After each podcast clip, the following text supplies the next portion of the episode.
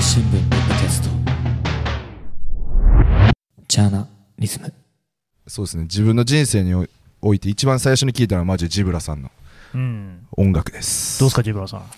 いやもうね自分もいろんな意味でこう反面教師的な歌詞もものすごく多多いですし、うんうん。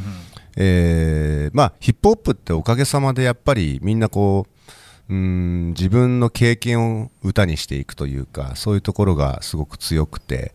でまあ僕もそのまあ多分 T ソンが初め聴いてくれたアルバムの中にその、えー自分も母子家庭で育ったんで、うん。その時の話なんかが入ってる曲があって。あの結婚の理想と現実っていうんですかそうですね。ちなみに私も母子家庭です。ああ。母子家庭来る。引き寄せてますね、あのでまあ自分その曲を作ろうと思ったきっかけが自分も結局不死家庭をその後やってしまうわけですよ、あの離婚して、まあ、自分が子供は引き取ったんですけれどもあの子供の頃にねやっぱり母子家庭で育つとなんかこう、えー明るい家庭にこう夢を見るじゃないですかうん。で絶対俺はそうしないぞみたいな風に思ったんだけどまあちょっともう僕も二十歳で結婚したんでちょっと若すぎて、えーなかなかこううまくいかなくなってっていうのはあってこう実際自分がうーんしたような思いを子供にちょっとさせてしまったようなところもあってはいまあそこの部分をねまあ下手からこそうーんなんかこう親の気持ちも分かった上で、うん。当時の自分のことも考えられて、えー歌詞にできたっていうのがあったんで、まあ多分、あの、ティーソンのお父さんは、まあこれ聞いてくれっていうのもあったんだろうなとは 思うんですけれどもね。でも私もその曲聴かせていただきましたけれども、あれもすごく前向きな感じじゃないですか、上向こう、上向こうっていうね。間違いない、そうですねねえ。うん。あれはそのやっぱりそういうその、まあ、うん言ってみればですよ、離婚をするとか、はいうん。子供を自分で引き取るとかっていうのは、なかなか重たい選択だったと思うんですけれども、はい。やっぱり前を向いていこう、上を向いていこうってことなんですか？そういうことですね。やっぱりその、なんていうかな、あの、自分の時って、まあ今自分50歳なんですけども、はい、当時はやっぱりすごい少なかったんですよ、あ片親が。うおん、うで、えーっと自分も周りクラス俺だけだったなとも今考えると思うんですよね。うん。でだからちょっとこうなんていうのかな。みんながこう経験しないような感覚っていうのがすごく自分の中でもあって。でやっぱりそのネガティブに捉えてしまう部分っていうのはものすごく大きくて、うん。ただまあまあね性格が性格なんで意外とあのあのそういうところを天然にサクッと抜けれたは抜けれたんですが はい。でもやっぱりこう考えるとねちょっとこう重くなったりする部分はあったんでただそれを思ってるよりはやっぱり自分の人生を生きていくこと、うん、もちろんその子供のうちはやっぱり親のえーね、ことでいいろいろこう右往左往させられる部分はあるとは思うんですけども、やっぱりある程度の年になってくると自分の足で立って歩き出すっていうことでそこから先はまあ自分の人生じゃないですか、まあ、そこに対してあまり悲観的にならずにむしろそのうーんなんかこういろんなものを乗り越えた方が人って強くなれると思うし、ん。うん、そういう気持ちの曲。で多分うーんまあヒップホップ好きなやつら意外とそういう境遇のやつら多いと思うんでそういうやつらがまたそれを聞いてこうなんていうのかな胸張ってやってくれたらいいなっていうのはすごくあったですね。うんうんうんうん。実際、そのティーストンさんはねはい。結婚の理想と現実聞いて、ご自分ではどういうふうに感じました、えーっとそうですね、まあ、でもさっきおっしゃってたようにあの上向こうっていうあのサビが上向こう上向こうってあると思うんですけど、うんうんあれはなんで上向こうん、うがあの降りてきたんですか？あれはね、はい。そうだね、えー、どっから降りてきたのか分かんないけど、例えば今、パッと頭に浮かんだのは、はい。えー、と坂本九さんの坂本九さん。上を向いて歩こうって曲があるわけですよ。上を向いて歩こうって曲はね、はい涙がこぼれないように上を向こう。ああ、そうだ。ううん。ん、だから、えーあの曲自体は、はい。実際あの多分日本人のアーティストで初めてビルボードチャート1位を取った、うえー向こうではすき焼きソングってタイトル。でそうですね。はい、なんですけど、まあ、とにかく、うん。あのヒップホップのねあのクラシックゆアメリカのクラシックソングの中でもあの一節が歌われる曲があったりするんですよ実は。へー。はいはいはい。そのぐらい、ありますね。うん。そのぐらいすごくこうなんていうのかな、まあ、我々にとっても、まあまあ、すごくこう誇り高い曲でもあると思うし、でもなんかあの本当にその上を向くことで、まあ、なんていうのかな、うん、やっぱり、えー空って広いし、うん。えーお天道様は高いところにあるし、えーそういうものを見てた方が、えー、と自分がこれから行く先を見てた方が、えー自分の過去を見てるよりも、うん。やっぱりポジティブな気持ちになれる。それは絶対あるなと思ったし、うん。うん。やっぱりなんだろうな、うん、過去はね変えられないけど未来は変えられるわけじゃないですか、うんうん。自分の力で。はい。なんで、そういう気持ちかな、多分なるほど。なんか、うめえこと言ってっけどさ。いやいやなんで言ってきたかあんまよく覚えてないんだよね、実際は。その自分もその、えっと、当時小4とかだと、うんその坂本九さんの曲とかって、まあ知らないよな。知らないじゃないですか、うんでも知らないけど上向こう上向こうのその結婚と理想の現実は俺知ってるわけじゃないですか、うんうんだからそのもう当たり前というかもう口ずさめるというか、まあ、うん。カラオケとかでも歌っちゃうみたいなうん。感じのバイブスだったんですけど、ただその自分も音楽とすごいあの近しい感じになってきたら、うん。その坂本九さんの「上を向いて歩こう」っていう曲も知っていくわけじゃないですか、なんでそのなんだろう時系列がそのうん。うん僕の中では先にジブラさんのやつを聞いてて、うんうん。坂本九さんの聞いてるけど本当は真逆でみたいな、うん。そのうんなんか面白いなって聞いてすごいまあだからサンプリングだな。サンプリングそうそうそうそう。そううんいやーでも私もですねその母子家庭って申し上げましたけれども、はいはい。うちはあの死別で8歳の時に父親が死んでるんですよ。えー。はいはいティストンさんのところもお父さんお亡くなりになった、そうですね中学2年生1年生ぐらいの時うんうんうんどうですか、その実際にね、お父さんがそうやってな、まあ、離婚した後とはいえ亡くなってしまって、はい。なんかご自身の中には何か残ったものとかあるんですか？あそうですね。僕が今愛用しているジッポとかは親父のあの形見なんですけど、まあ、これは俺結構ライターとかマジなくすんですけど、うん。これも半年ぐらいなくしてなくて、うん。あまだ半年か。それまでちょっと使うの怖くて。持ち歩くの怖いなみたいな、うんそうまあちゃんとか。住所書いといた方がいい。取ってもらおうかな、とかまあそうそうですね。とか、うん。まあでももうまあでも一番大きいのはこれヒップホップだと思いますね。やっぱりそこですか。そうです。で多分今親父が生きててあの生きてたら多分電話すると思うんですよ、うん。で、うん。いや実は今日とか言ってあのジブラさんとラジオ一緒にやんねんみたいな、うん。そしたらもうすごい多分親父行くわみたいな感じのうん。なんかそれぐらいのテンションになってると思うけど、うん。でもまあそれさできひんというか、うん。まあそれもうん。まあでヒップホップが一番大きい、うん。うん与えてくれた一番大きいものですかね。いやーだからさっきのね、そのジブラさんのね、上向こう、上向こうっていうのと、うん。今回ね、うん。T ストーンさんが作ってくださった、うん。この0570の曲のこのはい。生きようっていうのと、うん。はい。ポジティブさ、すごく似てるなと思ったんです。うんうん、そうですね。なんか共通してますよね。そうですねう。ん、すごい確かにそう思った、確かに。なんか、まあ、世代的にもはっきり言って、親と子ぐらい離れてるじゃないですか、はい 何かつ受け継がれてる感じありますかね？そうですね、あのやっぱり、なんていうのかな、あのー例えば僕がさっきね、まあ、坂本九さんの話出したように、やっぱりいろんなものにいろんな影響を受けるじゃないですか、人間っていうのは。うん。でそれがこういい意味で次につながっていく、だから例えば、えー今回の T ストーンの曲を聴いた、えー10代の子とかが、はい。うん、本当にそこで生きようと思ってくれて、そいつが10年後、15年後になんか曲出したら、今度はなんていうか分かんないけど、そういうことを言うかもしれない。今度、今度はもしかしたら、あの、知らないで上向こうって言うかもしれないし。うん逆にそうですよね。うんだからまあ、なんていうかな、まあそうやってね、いい連鎖がね、どんどん生まれてってくれるのはね、まあ我々そうやってこう、うん、表現をやってる人間としては、もう何よりも嬉しいことですよね。うんこれ、ティストーンさんね、歌詞の中にはい。途中、コンプレックスの病気っていうところ出てくるじゃないですか、はい。これはさっきおっしゃってたその糖尿病のことですか？あそうですね、うん。うん、これってやっぱりそのご自身の中ではだいぶ悩まれた？そうですね。かなり悩みました。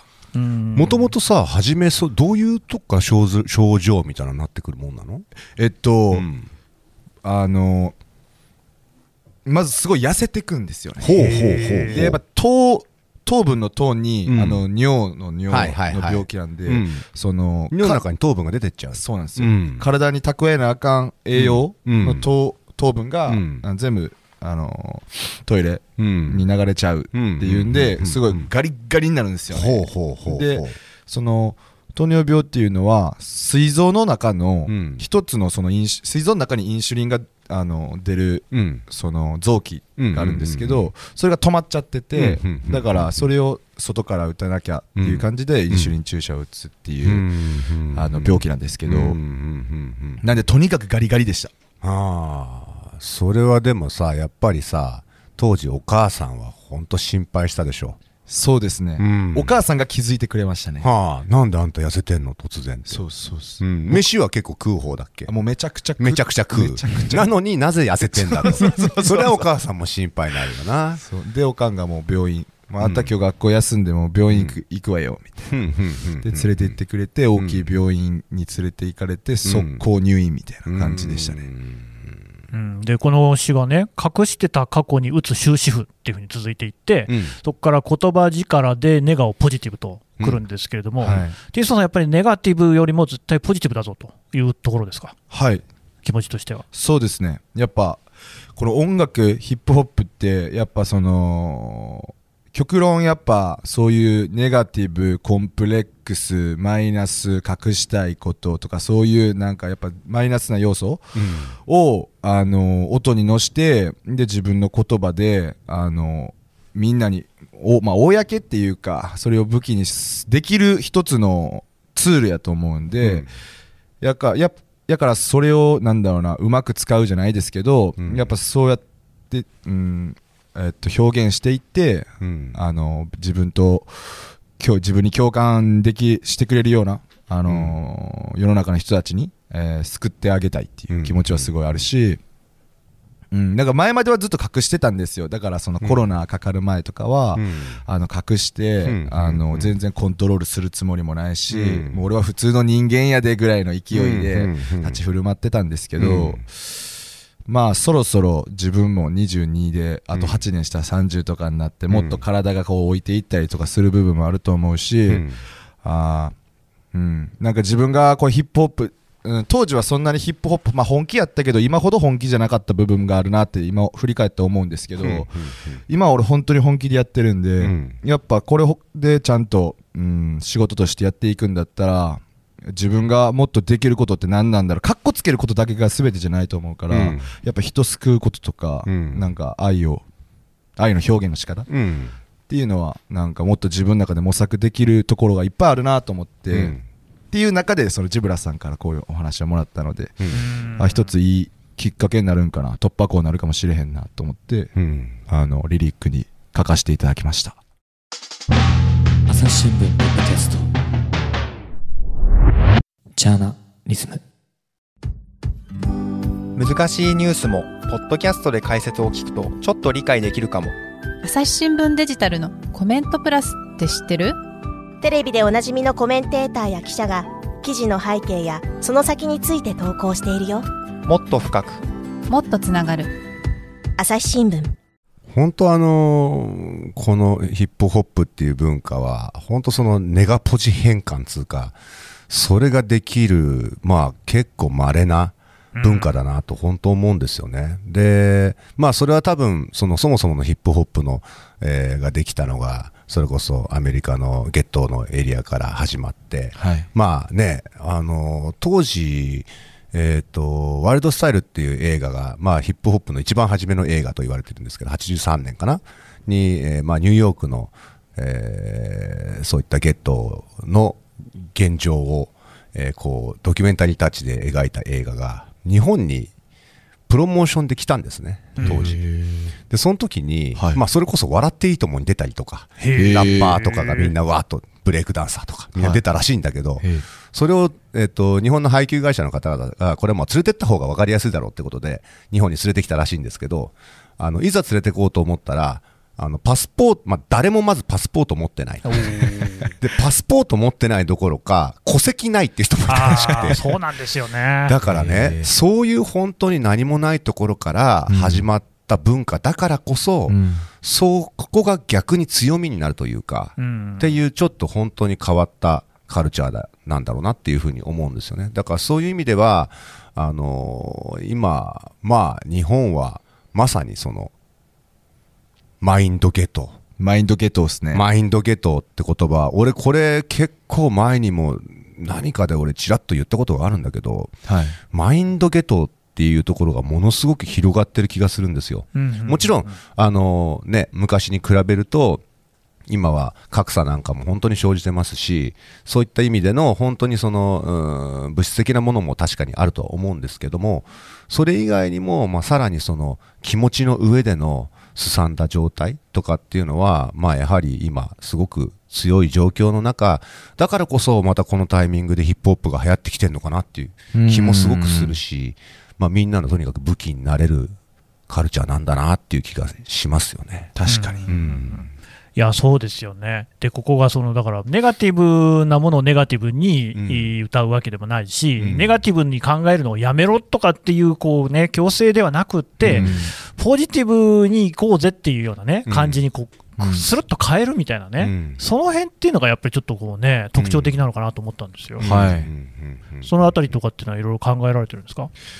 あーそうですね。なんか強要すると人ってやっぱバリア張っちゃうと思うんで、ううんうん、なんかまあ、ついてこいよじゃないですけど、まあ引っ張っていけれる存在になれたらいいなと思ってます。うんリーダー的な。うんうんうんうんうんこういうところの力って、ジブラさん、なんかすごいですよね。リーダーになれるっていうのは。そうですね。だから例えば、ね、あのーそれこそティーストンもね、そうやって、はい。えー糖尿病とかぶつかって、まあ、下手すればネガティブになってて全然おかしくないはい。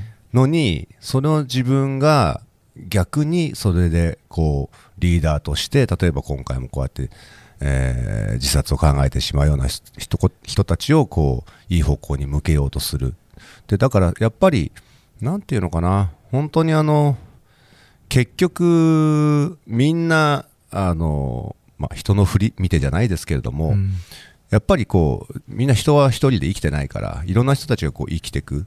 こうやってこの人は生きてるんだ。この人はこうやってやってるんだっていうのを見ることでうーんなんか勇気がもらえたりとかいろいろすることってすごくあると思うんですよね。はい。だからまあそういう意味ではあのーなんかジャーナリズムいい企画だな。いやー、本当ね、僕らね、報道の現場にいて、はい。その自殺の報道も当然するんですよ。うん。すごい大きな悩みがあって、うん。例えば著名人の方が自殺されることがあります、はい。でそれはやっぱり報道機関の責務として、うん。大きなニュースっていうのは報道する、うんこれが当たり前なんですよね。はい。うん。ただ、それを報道すると、その直後にやっぱり自らね、うん。後を追う人っていうのがどうしても増えるんです、うん。数字が増えるっていうのはもう統計で出てるんですよ。はい。なんで我々は今もうそういう速報であってもですね、うん。えー出す場合には、うん。その何々さんがあのお亡くなりになったと、うん。自ら命を絶たれた。っていう記事には必ずそのさっきのね、それこそこの曲のタイトルのような相談の電話番号とか、ここに電話してくださいって必ずつけるようにしてるんです。つけるようにしてますが、うん。だが、本当にそれだけでいいのかっていう悩みをずっと抱えてるんです。うん。つまり、直後に、とか、そもそも自殺したっていうこと自体を報じるっていうことにう、ん。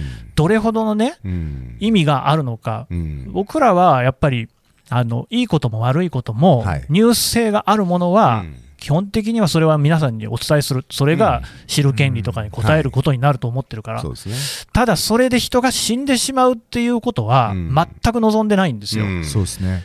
で、おそらくそういったことって、表現という活動にはついて回るものなのかなっていう気もするんです。うん。つまり音楽にしても、それを聞いて救われた命をこう、ね、拾ったっていう人もいる一方でうん、やっぱりそれが刃にもなりかねないっていう危険もあるじゃないですか。うん。って悩んでるんですけど、T ストーさん、どうでしょうね？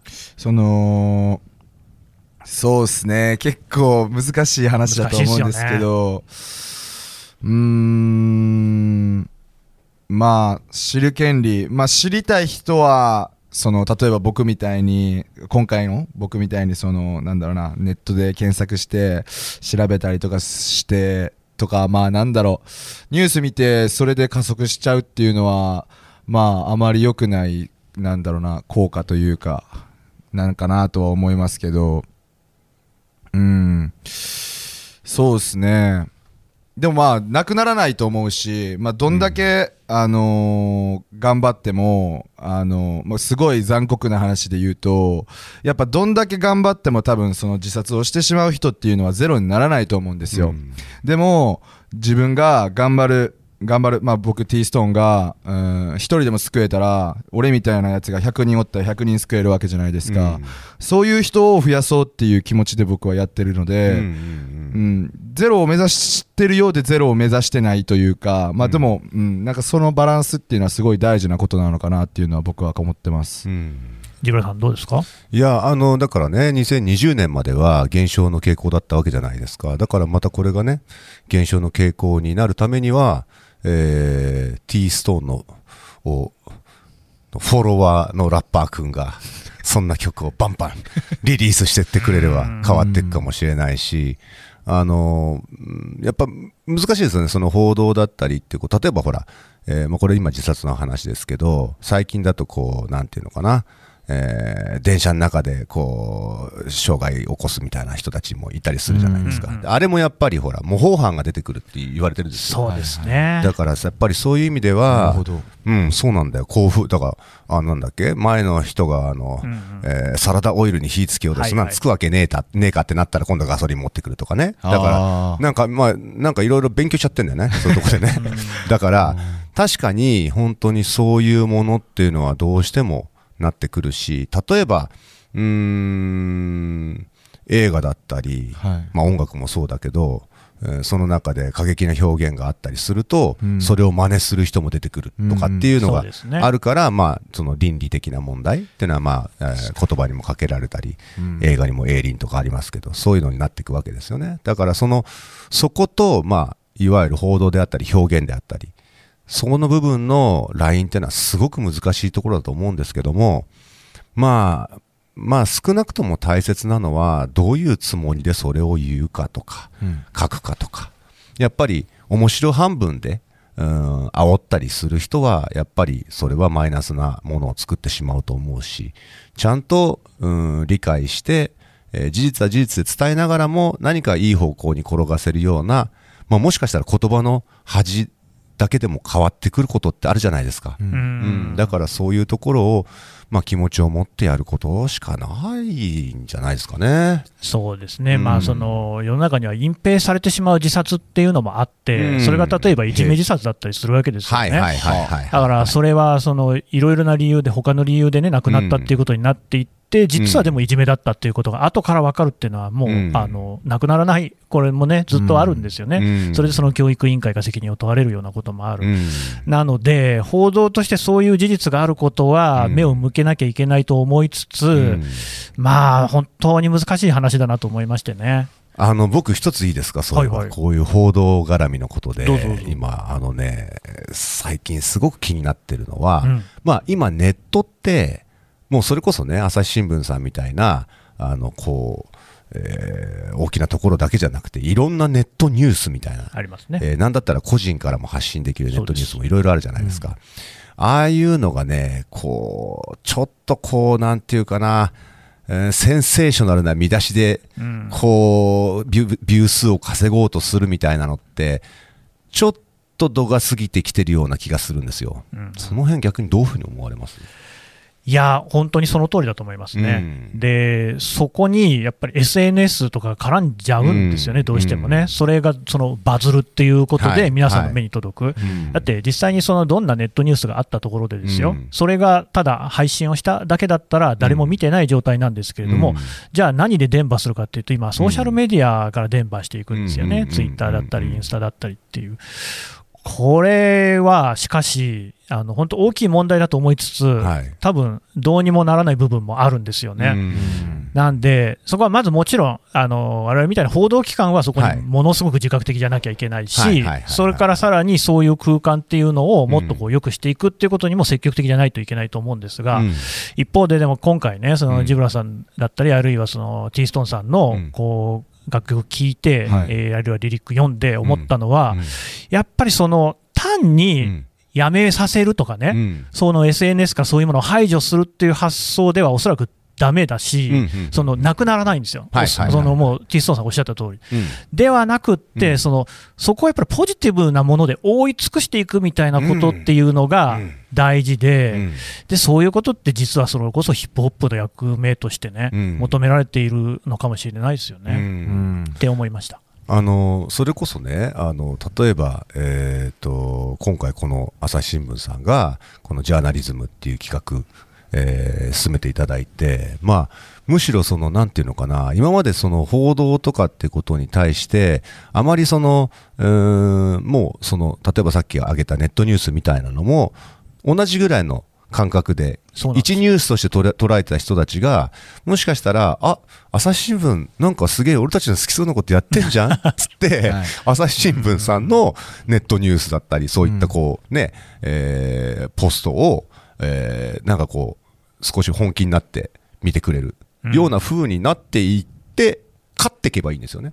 そういうつまらないクソネットニュースをそうですね。はい。間違いない。そんな気がしますね。だし、うん。やっぱり我々の発信するような記事が、うん。ジブラさんだったり、ティーストーンさんみたいなこ、うん。言葉に力を持つように、うん。もっと伝え方を考えなきゃいけないんだって思いますね。うん。そうですね。うん。うん。そうやって、やっぱり他の人、皆さんね、聞いてくださる人に刺さるような言葉っていうのは、うん。その皆さんの方が持ってる、全然新聞記者より持ってるっていうのも明らかなんですよ。うん。そこはね、もっと真剣に考えるべきなんだろうなというふうに思いますね。うん。